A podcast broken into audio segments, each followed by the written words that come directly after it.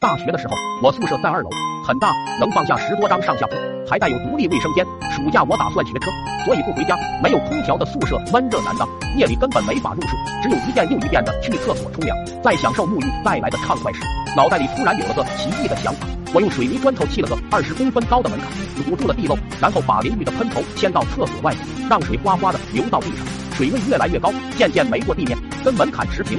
再加上风扇那么一吹，室内顿时水波粼粼，热气骤减。关了水龙头，我既害怕又兴奋，撩起一波水试了一下，躺在水里乱蹬乱滑，水波激荡中，我甚至都有了种置身马尔代夫的感觉。楼下宿舍没人，不用担心水会渗下去。我每天都打开地漏放水，再重新注满干净的，周而复始的乐此不疲。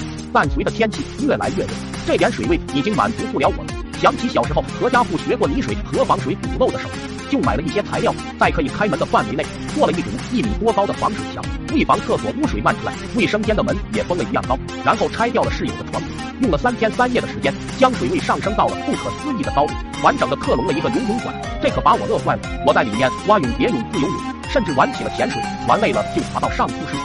睡热了。再下去扑腾，但由于装修几乎花光了。我的生活费，钱的问题开始让我伤了。脑筋。我必须要赚钱养活自己，天无绝人之路。晚上我路过一个菜市场，看见水产摊活蹦乱跳的鲜鱼，又有了一个主意。我去了趟水产批发市场，用仅剩的钱买了几斤黄鳝，忐忑不安的提回来泡在了水里。那晚第一次创业的激动和恐惧让我夜不能寐，还好想象中的艰难并没来到。第二天摆在路边的几斤黄鳝很快就卖完了，我激动的又进了货，慢慢的。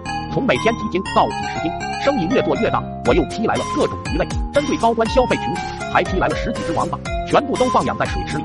水池里热闹极了，夜里游泳时，那些鱼都会惊得在水中猛转，有时候还会跳起来。王八们也偶尔出没，浮上来玩出一个水花，又惊慌地沉下。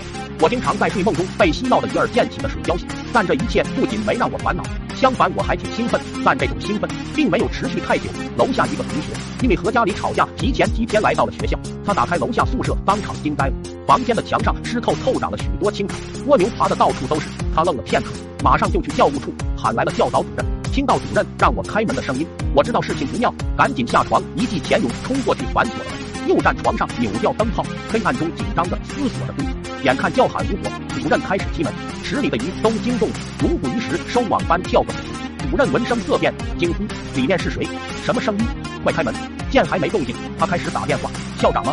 好像出事了，快带保安到两百五十寝室。”不一会，门外人声鼎沸，开始喊着号子踹门。我紧张的不在水中，几次震天的响声后，门应声而破，保安冲了进来，黑暗中撞到防水墙上，他们不知是什么东西，抬腿就踹，墙倒。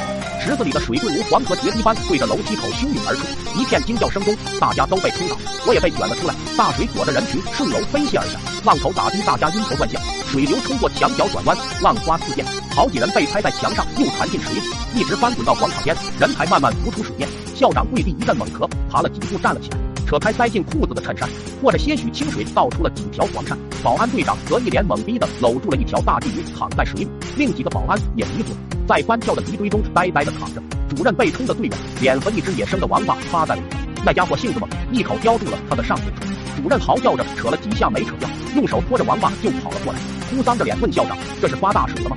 而此时清醒过来的校长大喊：“快点抓人！”大家才有了反应，一起冲了过来，摁住了提着两只王八准备逃跑的我。